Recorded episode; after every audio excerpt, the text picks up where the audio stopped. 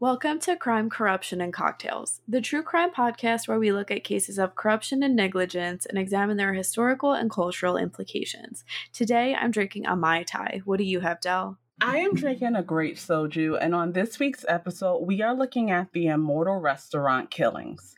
The Eight Immortal Restaurant was a Chinese restaurant in Macau, then a Portuguese colony. The modest dining establishment connected to the Eight Immortals Hotel was owned and operated by Chow Link, who had moved his business from a stand into a formal restaurant in the 1960s. The restaurant was a financial success, but Chow and his wife were noted to be heavy gamblers. The family consisted of Zhao Ling, his wife Ching, his five children Natalia, Stephanie, Joanna, Antonio, and Zoe. Chin's mother, Ching Larong, Ching's aunt, Ching Lezen, and an older cousin. The family was last seen alive by a delivery man on the afternoon of August 4th, 1985. That evening, after the restaurant had closed, Wong entered the establishment and demanded that the family pay 30,000 patacas of the debt that they owed. Wang grew increasingly agitated when Zhang refused to turn over ownership of the restaurant. Eventually, Hong became physically aggressive, taking Zhang Sung hostage and forcing the other eight family members to bind and gag each other. Wang later claimed that one family member broke free and started to scream, causing him to stab her in the neck with a broken bottle he had brandished as a weapon. He then proceeded to kill all nine family members either by strangulation or with the bottle. He briefly left the restaurant to lure one of Tsing's sisters inside, where he killed her as well. Wong dismembered the bodies over the course of eight hours and wrapped them in plastic trash bags, which he then dumped into the ocean or threw into dumpsters. Afterwards, he cleaned the restaurant, recovered some money and a safe key from Zing's corpse, and spent the night at their residence. The next morning, the delivery man found the restaurant locked with a note on the door stating it would be closed for three days. The delivery man then visited the residence where Wong answered the door and claimed the family had taken a trip to the mainland, which is mainland China. On August 8, 1985, a swimmer found eight pieces of human limbs in Hak Sa Beach.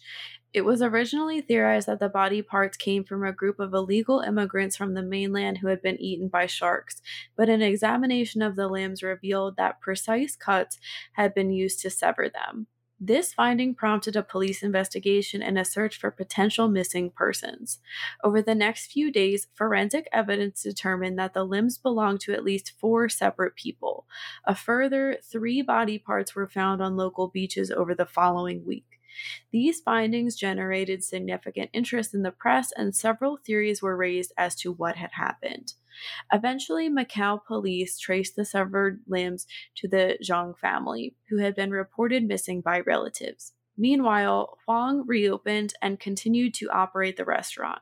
This was considered unusual but not unwarranted, as he was known to associate with the family and was in possession of the restaurant's ownership documents. He also began collecting rent from the family's former home. Police grew suspicious of Huang and searched his bank holdings, finding documents belonging to Zhang and student IDs belonging to his children. Huang attempted to flee for the mainland but was captured on September 28, 1986. He was convicted of 10 counts of murder on October 2, 1986. Huang's arrest and the fact that he had continued to run the restaurant after dismembering its former owners resulted in the urban legend that he had baked his victims into pork buns. The final body parts to be linked to the murders were found in a trash dump in 1989. Huang was attacked in prison by another inmate on the day of his conviction. He was sent to a hospital to convalesce, where he attempted to escape without success. On October 6, Huang confessed and detailed to investigators how and why he had killed the Zhang family. His second and fatal suicide attempt took place on December 4th, 1986, when he managed to cut his wrist with a bottle cap. Huang left a suicide note and a letter to a local newspaper explaining his actions, stating in his note that his suicide was not due to his crimes but rather to escape his chronic asthma. After his death, what was left of his fingerprints linked him to the 1973 murder in Hong Kong. The recovered remains of the family were later cremated and the ashes scattered off the coast of Macau by relatives. After Wong's arrest, the restaurant was immediately closed and seized by police.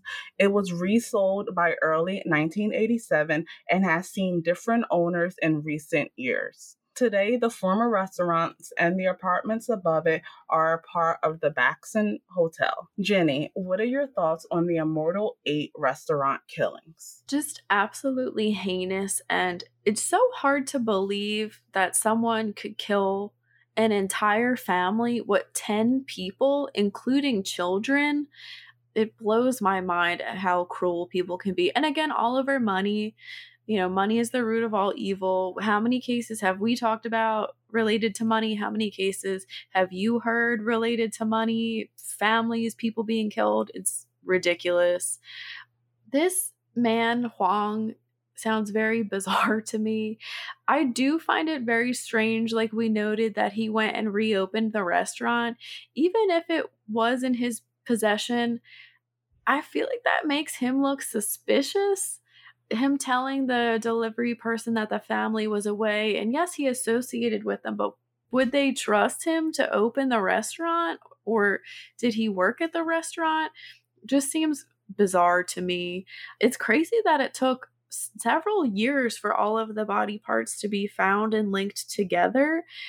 It's definitely like a, I feel like kind of an unprecedented case that, in my opinion, I haven't heard of many other cases like this for several reasons. And then to hear that he took his own life is really frustrating. And to say that it was because of his asthma, I don't believe that. But again, I, I feel like he was a an unusual man to say the least. Uh, I would say unwell for sure. Just hard to believe that this happened. What are your thoughts? Yeah, I agree with you. He was definitely unwell and just one of the creepiest people that we've seen just going through and killing an entire family. The fact that for one of the family members, they weren't there at the restaurant at the time. So he had them come to the restaurant so that he could kill them. It's just another layer of awfulness.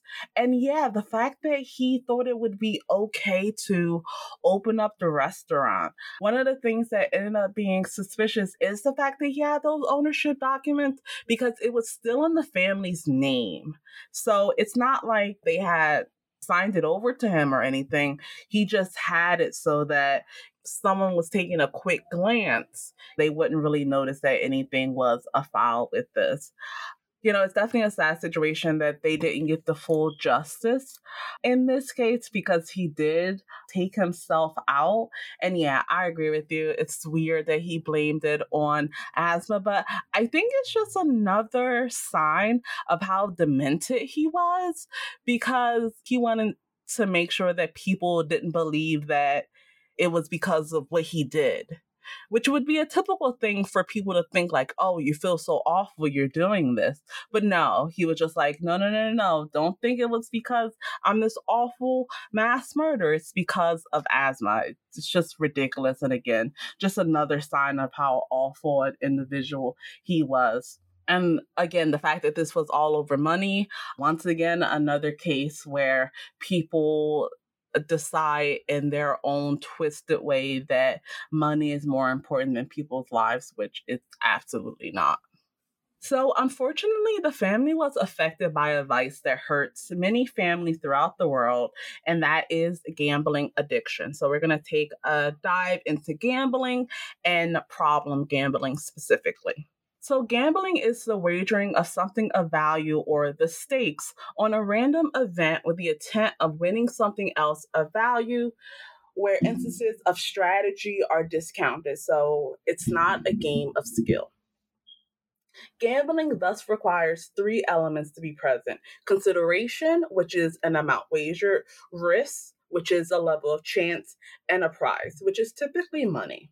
The outcome of the wager is often immediate, such as a single roll of a dice, a spin of a roulette wheel, or a horse crossing the finish line. But longer time frames are also common, allowing wagers on the outcome of future sports contests or even an entire sports season. Gambling is a major international commercial activity, with the legal gambling market totaling an estimated $335 billion in 2019. Gambling dates back mm-hmm. to at least the Paleolithic period before written history. In Mesopotamia, the earliest six sided dice dated to about 3000 BCE. However, they were based on dating back thousands of years earlier. In China, gambling houses were widespread in the first millennium BCE, and betting on fighting animals were common. The first known casino, the Ridotto, was started operating in 1638 in Venice, Italy. Many jurisdictions, local as well as national, either ban gambling or heavily control it by licensing the vendors. Such regulation generally leads to gambling tourism and illegal gambling in the areas where it is not allowed. The involvement of governments through regulation and taxation has led to a close connection between many governments and gambling organizations, where legal gambling provides significant government revenue, such as in Monaco and Macau, China. Most jurisdictions that allow gambling require participants to be above a certain age. In some jurisdictions, the gambling age differs depending on the type of gambling. For example, in many American states, one must be over 21 to enter a casino, but may buy a lottery ticket after turning 18. While almost any game can be played for money and any game typically played for money can also be played just for fun, some games are generally offered in a casino setting. Studies show that though many people participate in gambling as a form of recreation or to earn an income, Gambling, like any behavior involving variation in brain chemistry, can become a behavioral addiction.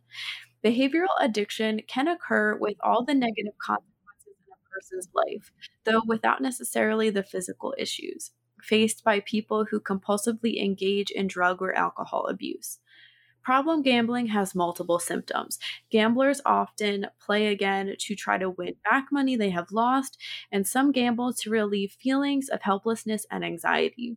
The DSM 5 has since reclassified pathological gambling as gambling disorder and has listed the disorder under substance related and addictive disorders rather than impulse control disorders. This is due to the symptomology of the disorder resembling an addiction, not dissimilar to that of a substance use disorder. And again, we're going to talk in more detail about how this is diagnosed, but note that we are not mental health professionals. To be diagnosed, an individual must have at least four of the following symptoms in 12 months needs to gamble with increasing amounts of money to achieve the desired excitement, is restless or irritable when attempting to cut down or stop gambling, has made repeated unsuccessful efforts to control, cut back, or stop gambling, is often preoccupied with gambling having persistent thoughts of reliving past gambling experience, handicapping, or planning the next venture, thinking of ways to get money with which to gamble often gambles when feeling distressed, helpless, guilty, anxious, depressed. After losing money, gambling often returns another day to get even, which is also called chasing one's losses. Lies to conceal the extent of involvement with gambling has jeopardized or lost a significant relationship, job, education, or career opportunity because of gambling relies on others to provide money to relieve desperate financial situations caused by gambling. If not treated, problem gambling may cause severe or lasting effects on an individual's life. This includes relationship related issues, problems with money, including bankruptcy, legal problems, including imprisonment, health problems, and suicide, including suicidal thoughts and attempts. Most treatments for problem gambling involves counseling, step-based programs, self-help, peer support, medication, or a combination of these. However, no one treatment is considered to be the most effective. And in the United States, no medications have been approved for the treatment of pathological gambling by the U.S. Food and Drug Administration, the FDA. Jenny, what are your thoughts on gambling and the grip that it often has on people's lives? I thought hearing about the history of gambling that we just gave was pretty interesting. I guess I never really gave like much thought to how long it had been around, but to hear, you know, it's basically been around since like humanity has been around is really crazy. It's really sad to see people be taken over with gambling addiction no one in my family i think is a gambling addict but there's many people in my family that like to go to the casino like to do bingo which i think some people don't really think about as gambling and lottery tickets like lottery tickets are, were a big thing in my family growing up like everybody always gave them to each other as presents stocking stuffers it was a very common thing in my family i know it's pretty common in a lot of families and just to see it over take people is really, really sad to see how much people give up, whether it's their time or whether it is like money and property for gambling, is really sad. And I mean, it's designed to be, I think, addictive in a way. You want people to come back. I'm not a gambler by any means, but you know, like I've gone to Las Vegas, if you're in Atlantic City, you know, certain places. I think it is fun to gamble. I like the slot machines personally.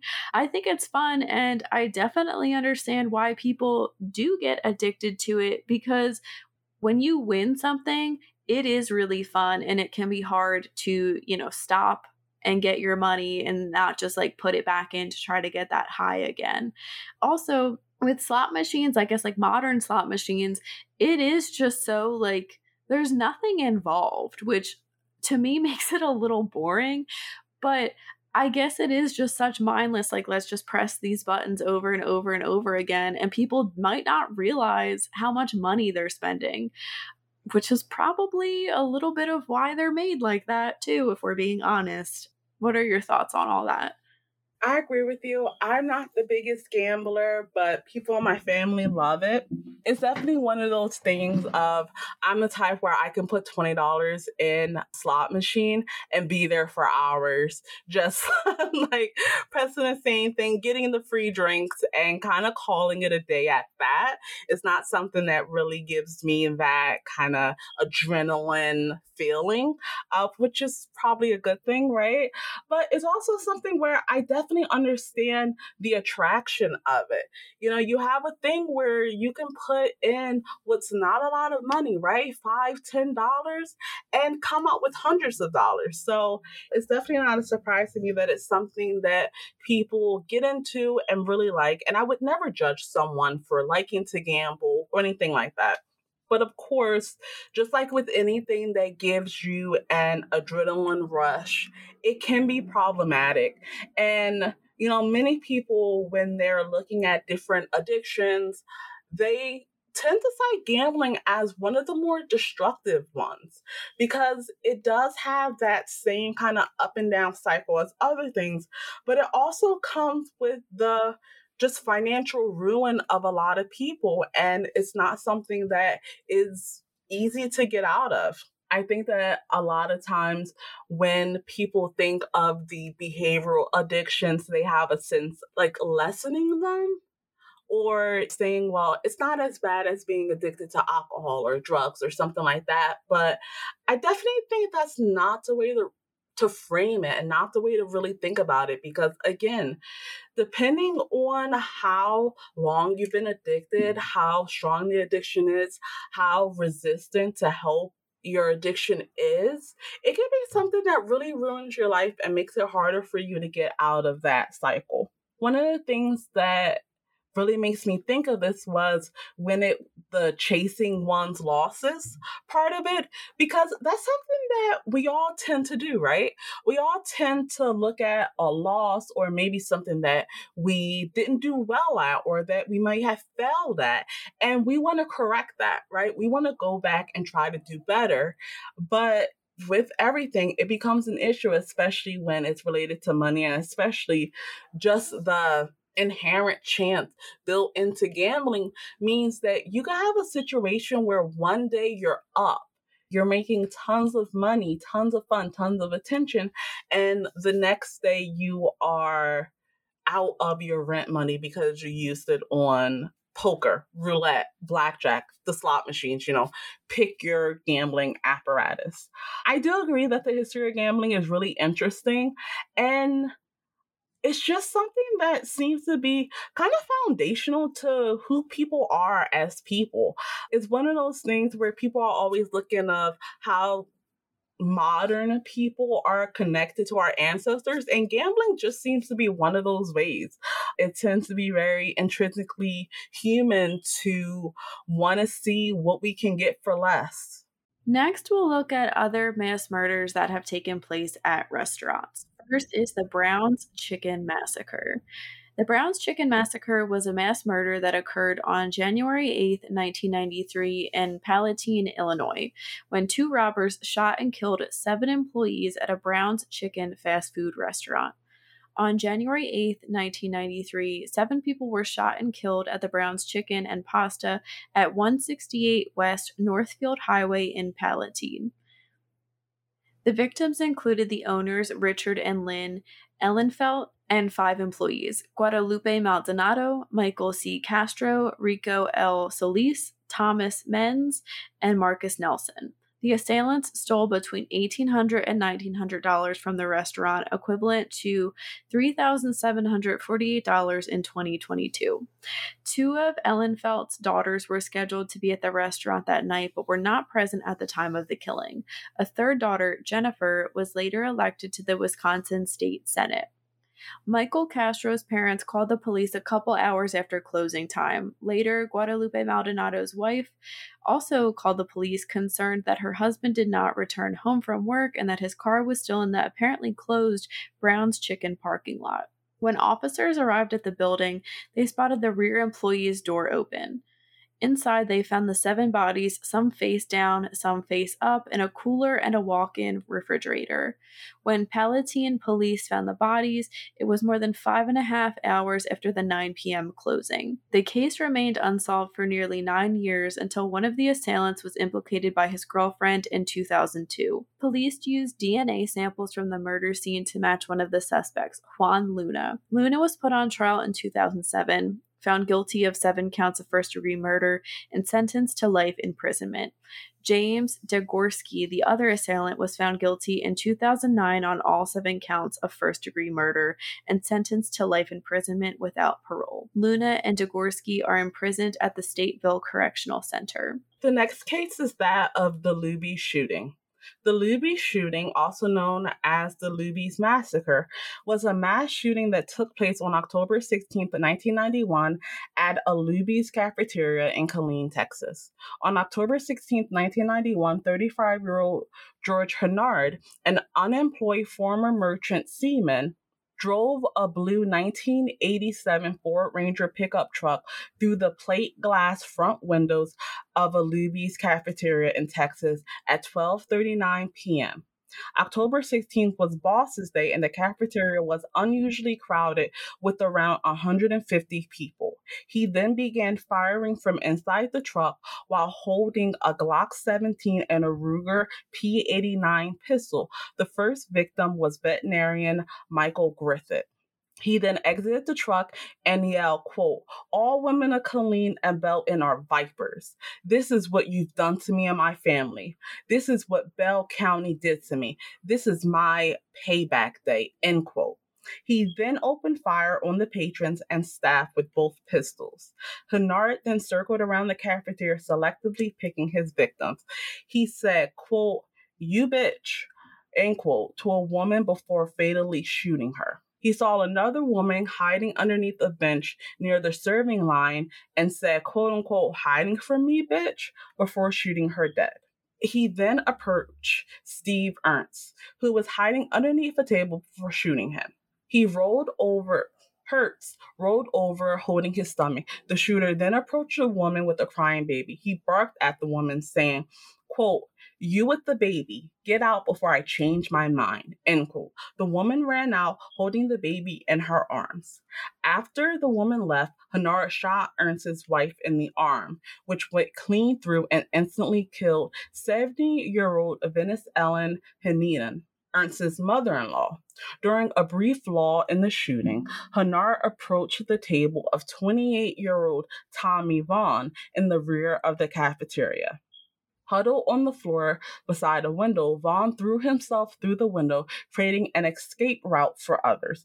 Dozens of people pushed, shoved, and knocked each other down as they made their escape. When police arrived a few minutes later, a third of the victims had managed to escape. Hennard reloaded at least three times before police arrived and engaged in a brief shootout. Wounded, he retreated to an area between the two bathrooms. People were hiding in these bathrooms and had blocked their doors. Police repeatedly ordered Hennard to surrender, but he refused, saying, quote, no, I'm going to kill more people, end quote. Hennard was shot twice more by police in the abdomen. Having depleted ammunition for one of his weapons and his injuries growing more severe, he fatally shot himself in the head with a fatal with a final bullet. He had shot and killed 23 people, 10 of them with single shots to the head at point blank range, and wounded another 27. Next, we'll look at the San Isidro McDonald's Massacre. The San Isidro McDonald's Massacre was an act of mass murder which occurred at a McDonald's restaurant in the San Isidro neighborhood of San Diego, California on July 18, 1984. The perpetrator was 41 year old James Huberty, who fatally shot 21 people and wounded 19 others before being killed by a police sniper approximately 77 minutes after he had first opened fire. At the time, the massacre was the deadliest mass shooting by a lone gunman in U.S. history, being surpassed seven years later by the Luby shooting. It remains the deadliest mass shooting in California's history. At approximately 3:56 p.m. on July 18th, Huberty drove his black Mercury Marquis sedan into the parking lot of the McDonald's restaurant on San Isidro Boulevard. In his possession were a 9mm Browning HP semi automatic pistol, a 9mm Uzi carbine, a Winchester 1200 12 gauge pump action shotgun, a box, and a cloth bag filled with hundreds of rounds of ammunition for each weapon. A total of 45 customers were present inside the restaurant. The first of many calls to emergency services were made shortly after 4 p.m., notifying police of the shooting of a child who had been taken to a post office on San Isidro Boulevard. The dispatcher mistakenly directed responding officers to another McDonald's two miles or three kilometers from the San Isidro Boulevard restaurant. Approximately 10 minutes after the first call had been placed to emergency services, police arrived at the correct McDonald's restaurant.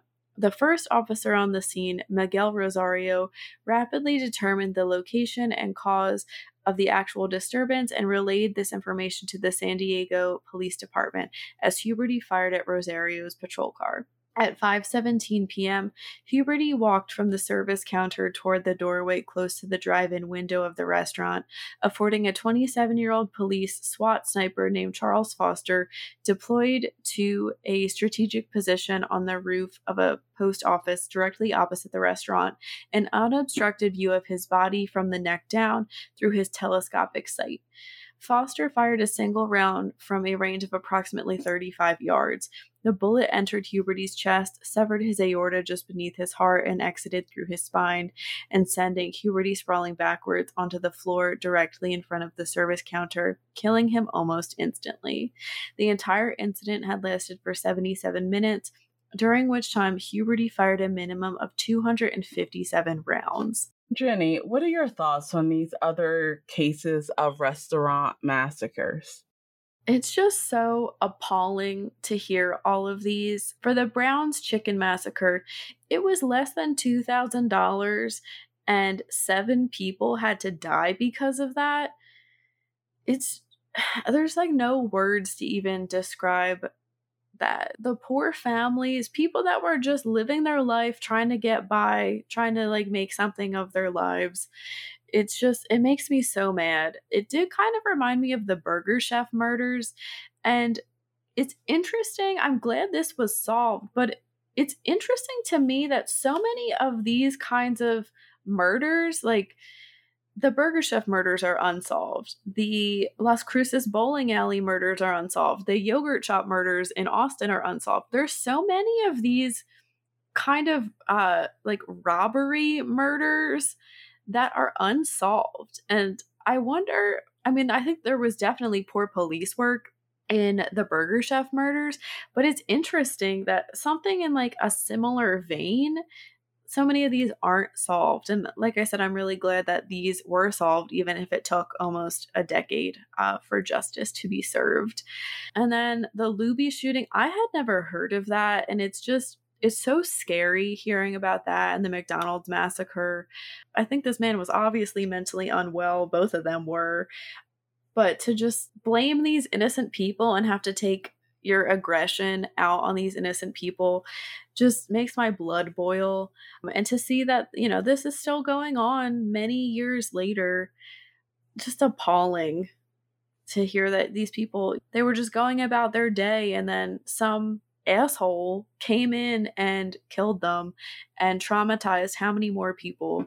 The San Ysidro McDonald's massacre, I was familiar with, and it's interesting to learn about the shooter because I think he did try to seek help for his mental state, but the California system it kind of wronged him in that sense. I don't remember all the details, but I think maybe there was like a waiting list or something and he wasn't able to receive services.